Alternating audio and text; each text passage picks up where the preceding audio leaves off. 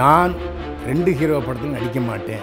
Solo ஹீரோவாக தான் நடிப்பேன்னு சொல்லி பல வாய்ப்புகளை இழந்தவர் பிரசாந்த்.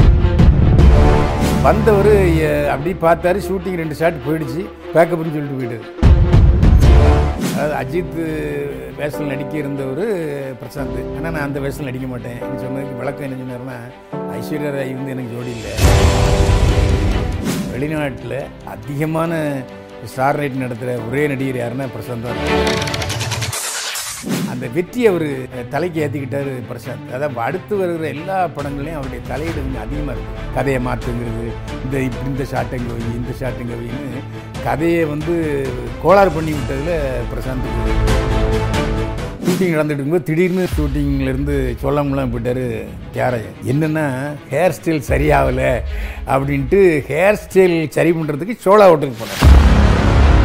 எங்கள் ஊரில் பார்த்தீங்கன்னா எல்லா ஊர்லேயும் தென் மாநிலங்களில் எல்லா ஊர்லேயும் ஒரு குறிப்பிட்ட சாதி காரங்க ஒரு திருமண விழா நடத்தினாங்கன்னா பிரசாந்த் படத்தை போடுவாங்க. பிரசாந்த் படை பிரசாந்த் இளமைய இளைஞர் படைன்னு சொல்லி அப்போ இருந்துச்சு. படம் ஓடினா தாங்க ரசிகம் பின்னால் படம் போடலன்னா இந்த இந்த நடிகரோட ரசிகன் சொல்கிற கூச்சப்படுவாங்க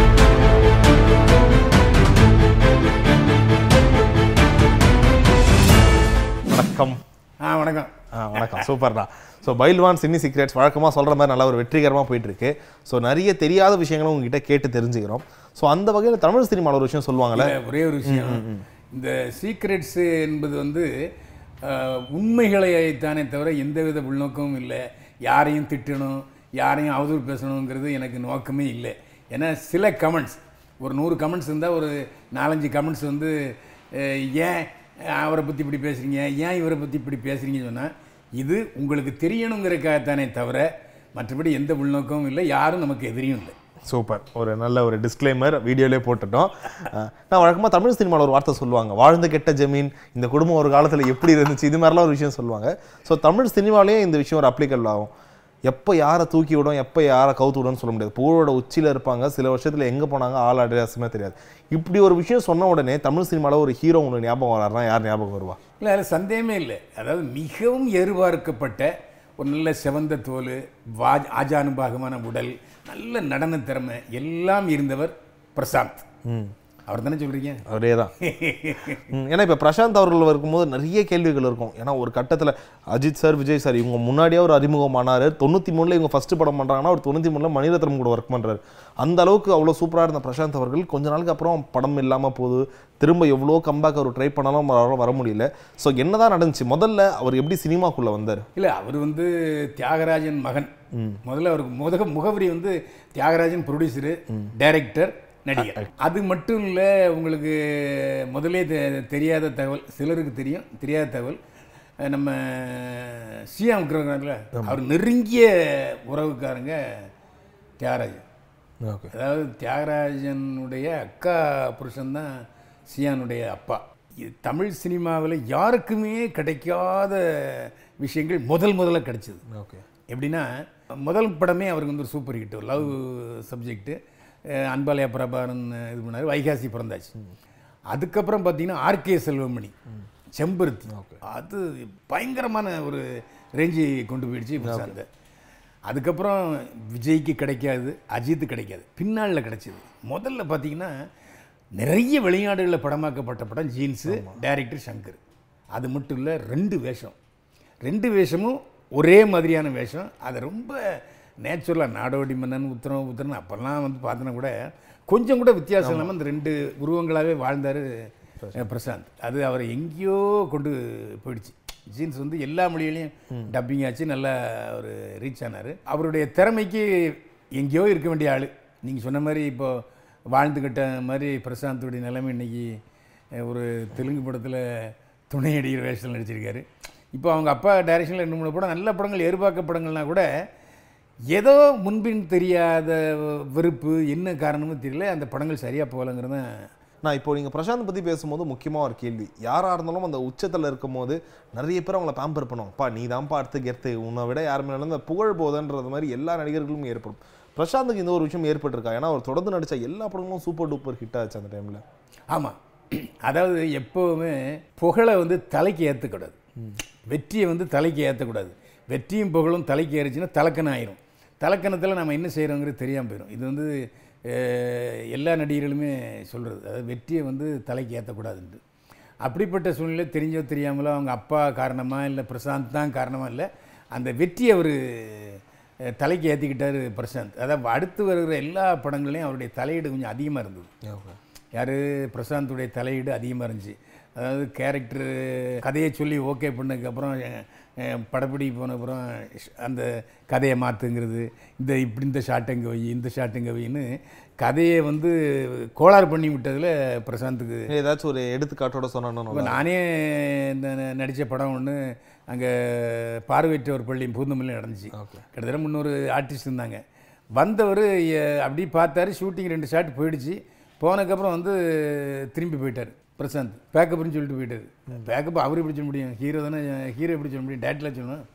அது மாதிரி ஒரு சில இடங்களில் வந்து அவருடைய நடவடிக்கைகள் வந்து வேறு மாதிரி இருந்துச்சு. அன்றைய சூழ்நிலையில் கொஞ்சம் அதிகமான செலவில் பட்ஜெட்டில் எடுக்கப்பட்ட படம் வந்து கண்டுகொண்டேன் கண்டுகொண்டேன். அதில் வந்து ரெண்டு கேரக்டர் ஒன்று அஜித் இன்னொன்று மம்முட்டி. அந்த மம்முட்டி கேரக்டருக்கு கேரக்டர் தான் எனக்கு வேணும். நான் அஜித் வேஷத்தில் நடிக்க மாட்டேன். அதாவது அஜித் வேஷத்தில் நடிக்க இருந்தவர் பிரசாந்த். ஆனால் நான் அந்த வேஷத்தில் நடிக்க மாட்டேன். என்ன சொன்னதுக்கு விளக்கம் என்ன சொன்னார்னா ஐஸ்வர்யா ராய் வந்து எனக்கு ஜோடி இல்லை. தபு தான் எனக்கு ஜோடி. அது எனக்கு செட் ஆகாது. ஏன்னா ஏற்கனவே நான் ஐஸ்வர்யா ராயோட ஜோடி நடிச்சிருக்கேன்.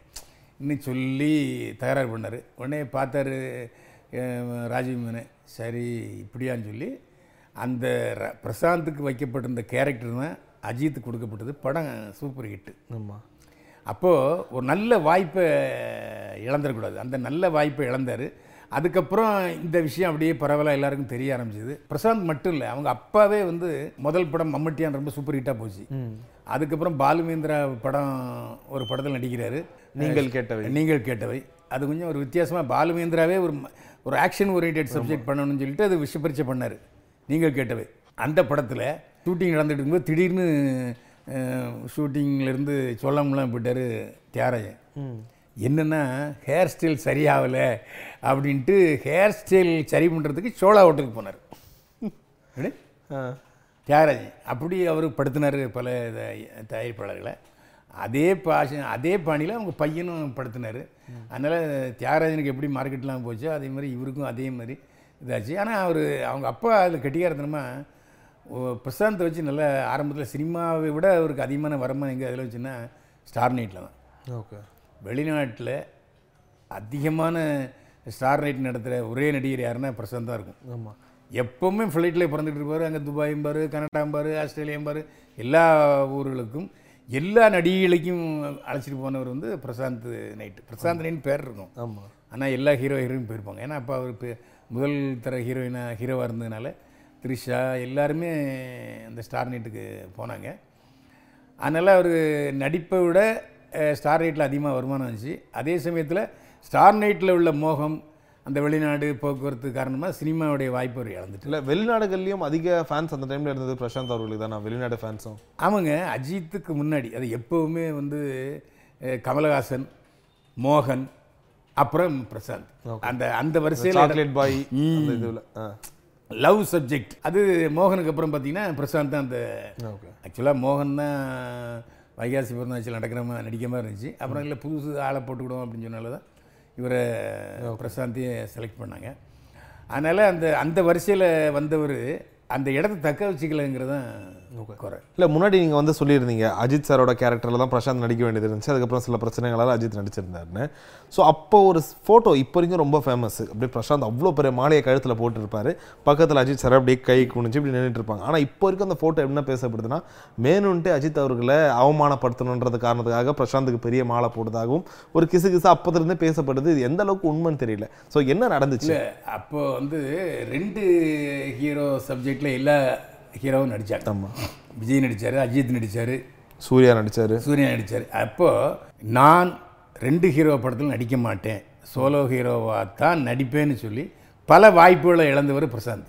அதாவது நான் வந்து என் ரேஞ்சு வேறு அப்படின்னு தன்னை த கெத்து கட்டினார் பிரசாந்த். அது நிறைய தயாரிப்பாளர் இயக்குநர் மத்தியில் இந்த பிரசாந்த் இந்த மாதிரி அவர் சோலோவை தான் நடிப்பாரான் சோலோவை தான் நடிப்பான்னு சொல்லியும் பல வாய்ப்புகளை இழக்க வச்சுது. ஓகே. ஸோ இன்னும் சில பேர் சொல்லுவாங்க அவர் கரெக்டாக தான் வந்துட்டு இருந்தாங்க. இந்த கல்யாணன்ற ஒரு பிரச்சனை ஏற்பட்டதால தான் பிரசாந்தோட வாழ்க்கை இப்படி மாறிடுச்சுன்னு. ஸோ அதுவும் ஓரளவுக்கு உண்மை தானே? உண்மை அதில் எந்த சந்தேகம் இல்லை. என்ன காரணம்னா எல்லாம் முடிஞ்சது அந்த இன்விடேஷனில் கூட ஜெயலலிதா தலைமையில் கல்யாணம் நடக்கிறதா தான் அது இருந்துச்சு. ஓகே. ஆனால் இந்த விவகாரம் தெரிஞ்சே வ- வரலையான்னு தெரியல. ஜெ- முதல்வர் ஜெயலலிதா அந்த கல்யாணத்துக்கு வரல. ஓகே. ஆனாலும் கல்யாணம் நடந்துச்சு. அதுக்கப்புறம் என்ன யார் கண்ணு மறைஞ்சது என்னங்கிறது தெரியல. இது முன்னால் கல்யாணம் நடந்துச்சு கிருகலட்சுமிக்கு அவங்க டைவர்சிங்கிறது இவங்க தரப்பில் சொன்னது. அவங்களும் அதை கண்டெஸ்ட் பண்ணலை. மியூச்சுவல் அண்டர்ஸ்டாண்டிங் ஆகி டிவோர்ஸ் வாங்கிட்டாங்க. ஆனால் டிவோர்ஸ் ஆனதுக்கப்புறம் பிரசாந்துக்கு ச- படங்கள் ஓடலை. அதாவது தமிழ்நாட்டு ஜனங்கள் எப்படின்னா தனிப்பட்ட வாழ்க்கையும் ஹீரோ சினிமா வாழ்க்கையும் ஒன்றா பார்ப்பாங்க. இல்லை படங்களும் பெருசாக வரலையே நான் அதுக்கப்புறம் அவங்க ஒன்ஸ் டைவர்ஸ் ஆகிட்ட பிறகு. அந்த டைவர்ஸ் பண்ண இமேஜ் வந்து பிரசாந்தை ரொம்ப பாதிச்சுது. அதனால் லேடிஸு ஆட்கள் என் எல்லா படங்களுமே லேடிஸ் வரத்து இருந்தால் தான் அந்த படம் சக்ஸஸ் ஆகும். இந்த கரகாட்டக்காரன்லாம் எடுத்துக்கிட்டிங்கன்னா லேடிஸ் எந்த படத்துக்கு அதிகமாக வராங்களோ அந்த படத்துக்கு வந்து வசூல் அதிகமாகும். அந்த அடிப்படையில் லேஸ் லேடிஸோடைய ஒரு வெறுப்பு பிரசாந்த் மேலே விழுந்ததுனால பிரசாந்த் படங்கள் ஓடலை. ஓகே. ஸோ அந்த கட்டத்தில் இவருக்கும் ரசிகர் மன்றங்கள்லாம் பயங்கரமாக இருந்துச்சு. ஸோ அவங்களாம் என்ன ஆனாங்க? ரசிகர் மன்றம் குறிப்பிடணும். உதாரணம் சொல்ல போனால் நான் இப்போ சொல்கிறது சிலருக்கு மறந்துருக்கலாம். பிரசாந்த் ஒரு குறிப்பிட்ட சாதி இளைஞர்களை அடையாளம் தெழுந்தார் இப்போ எங்கள் ஊரில் பார்த்தீங்கன்னா எல்லா ஊர்லேயும் தென் மாநிலங்களில் எல்லா ஊர்லேயும் ஒரு குறிப்பிட்ட சாதிக்காரங்க ஒரு திருமண விழா நடத்துனாங்கன்னா பிரசாந்த் படத்தை போடுவாங்க. ஒரு குறிப்பிட்ட சாதியினர் அஹ், கோயில் விழா நடத்துனாங்கன்னா பிரசாந்த் படத்தை போடுவாங்க. பிரசாந்த் படை பிரசாந்த் இளமைய இளைஞர் படைன்னு சொல்லி அப்போ இருந்துச்சு. என்னென்னா இன்னொரு நடிகருக்கு வந்து இன்னொரு சாதியுடைய அமைப்பு இருந்துச்சு. ஓகே. அந்த சூழ்நிலை இருந்துச்சு. அதனால் அந்த அந்த சமயத்திலேயே சாதி உள்ள தொண்ணூறுகளோட முடிவில். ஆமாம் ஓகே. அதுக்கப்புறம் இந்த டைவர்ஸ் ஆனதுக்கப்புறம் அந்த குறிப்பிட்ட சாதியினரும் பிரசாந்துக்கு ஆதரவு கொடுக்க மறுத்துட்டாங்க. ஏன்னா அது லேடிஸ் இல்லைன்னொடனே அதனால் எனக்கு நல்லா ஞாபகம் இருக்குது பிரசாந்துக்கு ஒரு குறிப்பிட்ட சாதியினுடைய மகத்தான ஆதரவு இருந்துச்சு. அது எல்லா போஸ்ட்லேயும் போடுவாங்க. நான் அது அந்த சாதியை குறிப்பிட விரும்பலை. ஏன்னா தப்பாயிரும். சரி இப்போ அப்போ அந்த ரசிகர் மன்றங்கள்லாம் என்ன ஆச்சு? அதுக்கப்புறம் ஏன்னா அவரோட ஸ்டார் இது மாதிரி ஆனால் அதில் ரசிகர்களுங்கிறது கவுண்டர் பண்ணி சொன்னதே ஞாபகம் இருக்குது என்னடா ரசிகர்கள்? ஏ?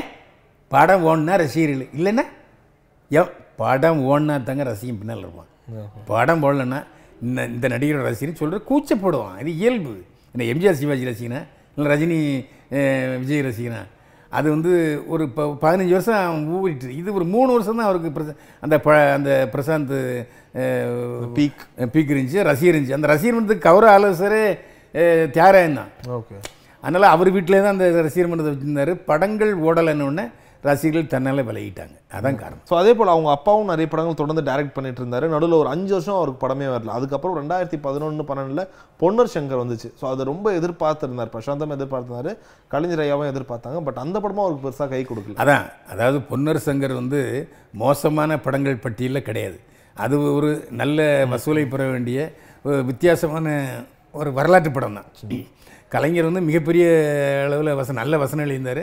படமும் நல்லா இருந்துச்சு. நான் படம் பார்த்தேன். நல்ல இந்த நல்ல பாடல்கள் நல்ல அரங்கு அமைப்புலாம் இருந்துச்சு.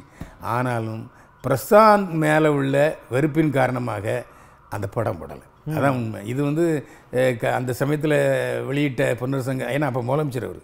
ஆமாம் கலைஞர். அதனால் அந்த சமயத்தில் படம் விடாததுக்கு அவர் கூட என்ன அப்படின்னு யோசனை பண்ணார்? ஆனால் இவர் என்ன நினச்சாருன்னா முதலமைச்சர் கலைஞர் வசனத்தில் நாம் நடித்தோம்னாக்கா நமக்கு ரொம்ப பேர் கிடைக்கும். முதல்தர நடிகர் ஆகலாம்ங்கிறது பிரசாந்தோட எதிர்பார்ப்பாக இருந்துச்சு. ஆனால் மக்களோட எதிர்பார்ப்பு நேர்ம எருமராக இருந்துச்சு. ஸோ ஏன்னா வழக்கமாக எல்லா விஷயமும் இதுக்கு நடக்கும்போது ரெண்டு விஷயம் நடக்கும். ஒன்று வந்து ஏதாச்சும் ஒரு டேரக்டர்ஸ் வந்து நான் அவங்களுக்கு கரெக்டான படம் கொடுக்குறேன்ற மாதிரி கை கொடுப்பாங்க. இன்னொரு பக்கம் எல்லாருமே பிளான் பண்ணி ஓகே இவர் படுத்தாச்சு. இவரை மொத்தமாக அப்படியே வேற படங்கள் கிடைக்காம இவர் அப்படியே அமுக்கணுன்ற மாதிரி ஒரு பிளான் பண்ணுவாங்க. அது மாதிரி ஏதாச்சும் நடந்துச்சு? இல்லை அதாவது தன்னுடைய மகனை மறுபடியும் நட்சத்திர நடிகன் ஆக்கணும் முதல் தர நடிகன் ஆக்கணும்னு எவ்வளவோ ட்ரை பண்ணார். கிட்டத்தட்ட நாலஞ்சு படம் எடுத்தார் சொந்த படம். அவரே டைரக்ட் பண்ணார். சிலது இன்னும் வெளி டைரக்ட்னு பண்ணாங்க. அதுக்கு பெரிய அளவில் செலவு பண்ணார் தியாகராஜன்.